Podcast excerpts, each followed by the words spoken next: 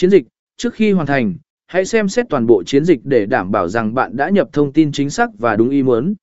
Sau đó, bạn có thể đặt lịch chiến dịch của mình để nó sẽ được kích hoạt theo lịch trình bạn đã chọn. Sau khi hoàn thành bước 3, bạn đã tạo thành công một chiến dịch quảng cáo tìm kiếm trên Google. Tiếp tục theo dõi và tối ưu hóa chiến dịch của bạn để đạt được hiệu suất tốt nhất và đáp ứng mục tiêu quảng cáo của bạn. Bước 4. Tạo quảng cáo tiếp theo, bạn sẽ tạo quảng cáo cho chiến dịch của mình. Viết tiêu đề hấp dẫn và mô tả xúc tích liên quan đến sản phẩm hoặc dịch vụ của bạn. Sử dụng từ